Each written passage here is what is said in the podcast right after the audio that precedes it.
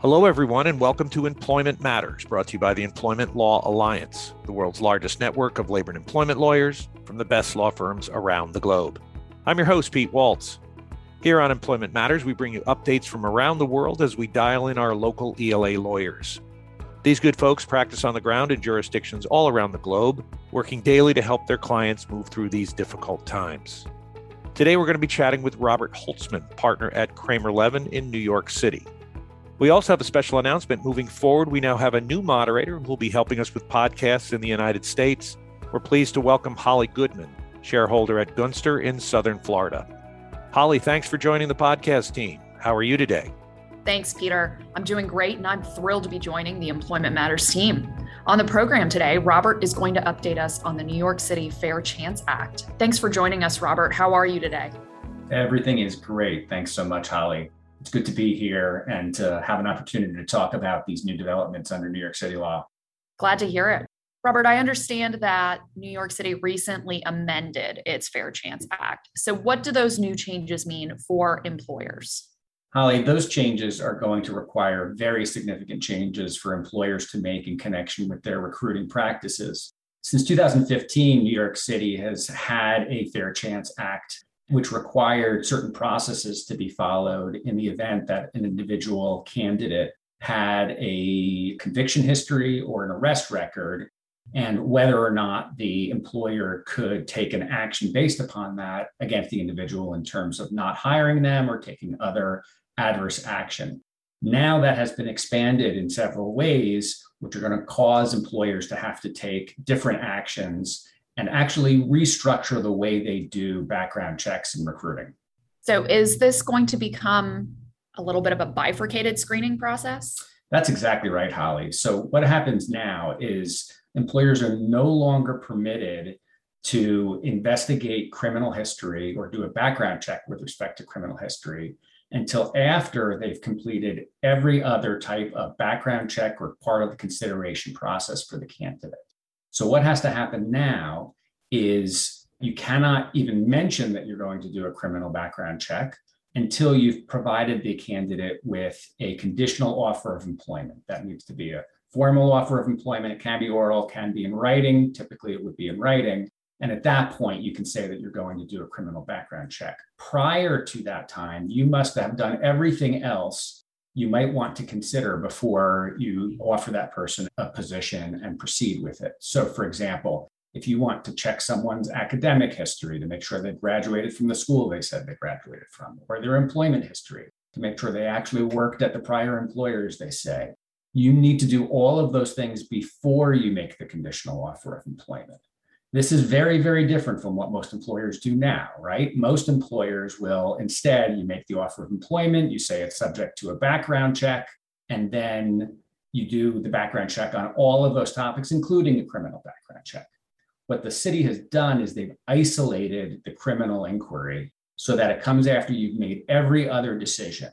That way, if you withdraw the offer after that point, it's very, very clear it was solely because of the criminal history that's been deduced. And then it can be analyzed to see if that was proper or not under other aspects of the Fair Chance Act. Wow. That bifurcated process seems like it's going to be a little complicated for employers. How are they dealing with this change? So it really requires a, a, sea change in the way that you think about recruiting. So now, as you're going through the recruiting process, before you get to the position of making an offer, you have to think about what needs to come first before you make that conditional offer of employment, and then the criminal inquiry coming later. It lengthens this process. So a lot of employers are used to hiring people very quickly now you've got two sets of things that have to happen over time, which is going to make that take longer. Already, as a result of the pandemic, credit reporting agencies, consumer reporting agencies are taking much longer to respond with respect to background checks. So it's lengthening that process significantly. So, for those employers who do use those consumer reporting agencies to run their background screenings for them, how have consumer reporting agencies changed their processes? So most of them, and I deal with quite a few, have recognized that they need to figure out how to deal with this issue for their customers. And so many of them are putting in a bifurcated process themselves so that you give the information to the consumer reporting agency. They will prepare a report that excludes the criminal history check and actually motor vehicle check as well. That's considered to be part of the criminal check because it can result in disclosing criminal history. So they'll put that in a second part of the report. You first get the first part of the report, which has everything else in it. If and when you decide to proceed with the offer, you make the conditional offer, then you can get access to the second part of the report. If for some reason the consumer reporting agency you're dealing with has not implemented that type of a procedure, you can do it internally as well. That's less preferred. But then what you would need to do is have a designated individual or individuals who obtain the full report. They edit out anything having to do with criminal history and give the edited version to the decision maker or makers. And then only after the conditional offer is made could they share the rest of the report that had the criminal history.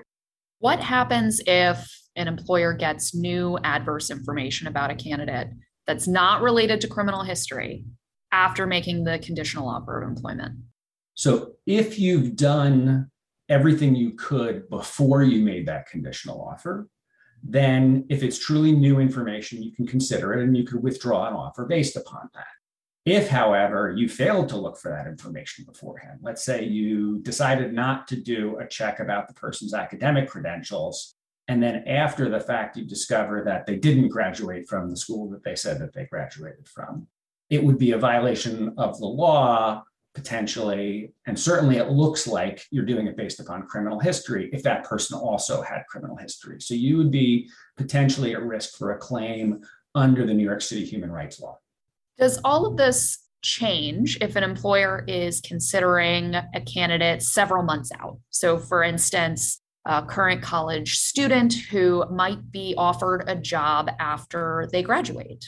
It makes it far more complicated so your example is the perfect one, right? Someone who's currently at school isn't going to join for some number of months. And how do you undertake this analysis then? So the way to comply would be to actually undertake the process perhaps as many as two times if you need to, right? So what you would want to do is before you make the offer, you check the academic credentials, you check the, the work history, you make the conditional offer, you do your criminal history check at that time. You might or you might not. Then you could do a second background check later. So you could say, now, in order to hire you at this point, it's now July and you're about to start your, your career with us. We're going to kind of do a bring down of the background check and we're going to check for any new reports. You could not take action at that point on anything that existed in connection with the earlier report. You could only base it upon new reports of any kind of adverse activity. So, would that same process apply, Robert, for an employer who wants to run another background check on an existing employee, say for a promotion or as an update to a prior screen?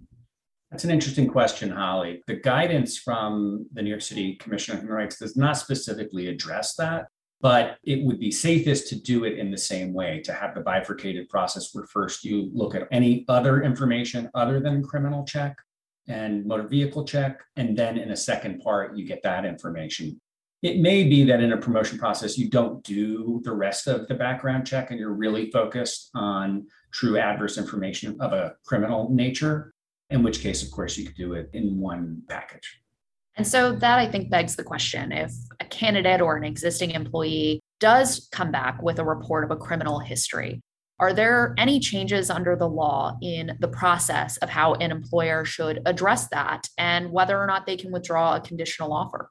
There are significant changes. And New York already had a very strict process on how to deal with this type of situation under the Fair Chance Act in its original incarnation. But there are only two reasons you can withdraw the offer of employment based upon a criminal offense or a pending arrest. I should say you can never withdraw an offer of employment based upon an arrest that did not result in a conviction unless the employer is exempt from coverage of the act, which is very narrow. And we can come back and, and talk about that in just a moment.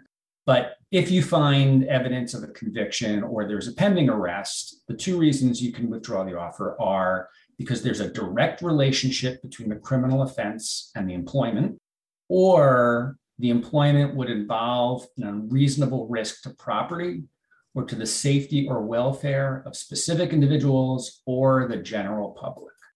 And New York law provides a clear methodology on how you analyze those two issues to determine if they apply.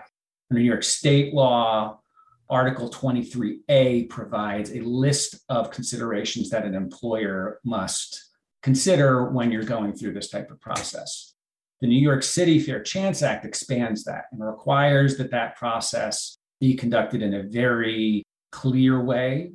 There are numerous factors, such as the specific duties and responsibilities that are related to the employment, the relationship between the criminal offense and the person's duties and responsibilities as contemplated, the time that's elapsed since the occurrence of the criminal offense, the age of the person, and under New York City law, if the person was under 25 at the time of the offense, that's considered to be a mitigating factor, the seriousness of the offense, any information produced by the individual, and you must ask them for this information, regarding their rehabilitation or other good conduct, and whether the person has received what's called a certificate of relief from disabilities or a certificate of good conduct, which shows a presumption of rehabilitation.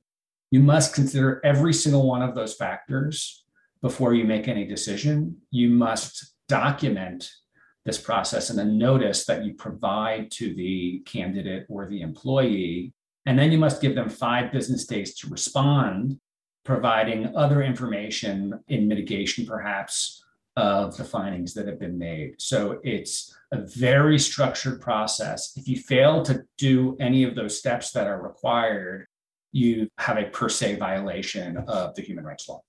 We've spoken a, quite a bit about the criminal history aspect of a background check.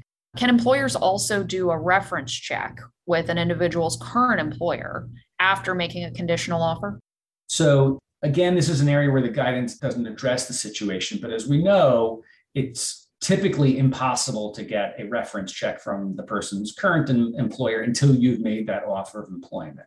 And so, if that is the circumstance in your industry, or if you ask the candidate if they have someone at their current employer who can provide a reference check and they say, not until I have an offer in my hand, then I think it would be reasonable and it would be fine under the law to proceed with that reference check after you've made the conditional offer. And the reason for that is because you could not get that information prior to the time you made the conditional offer.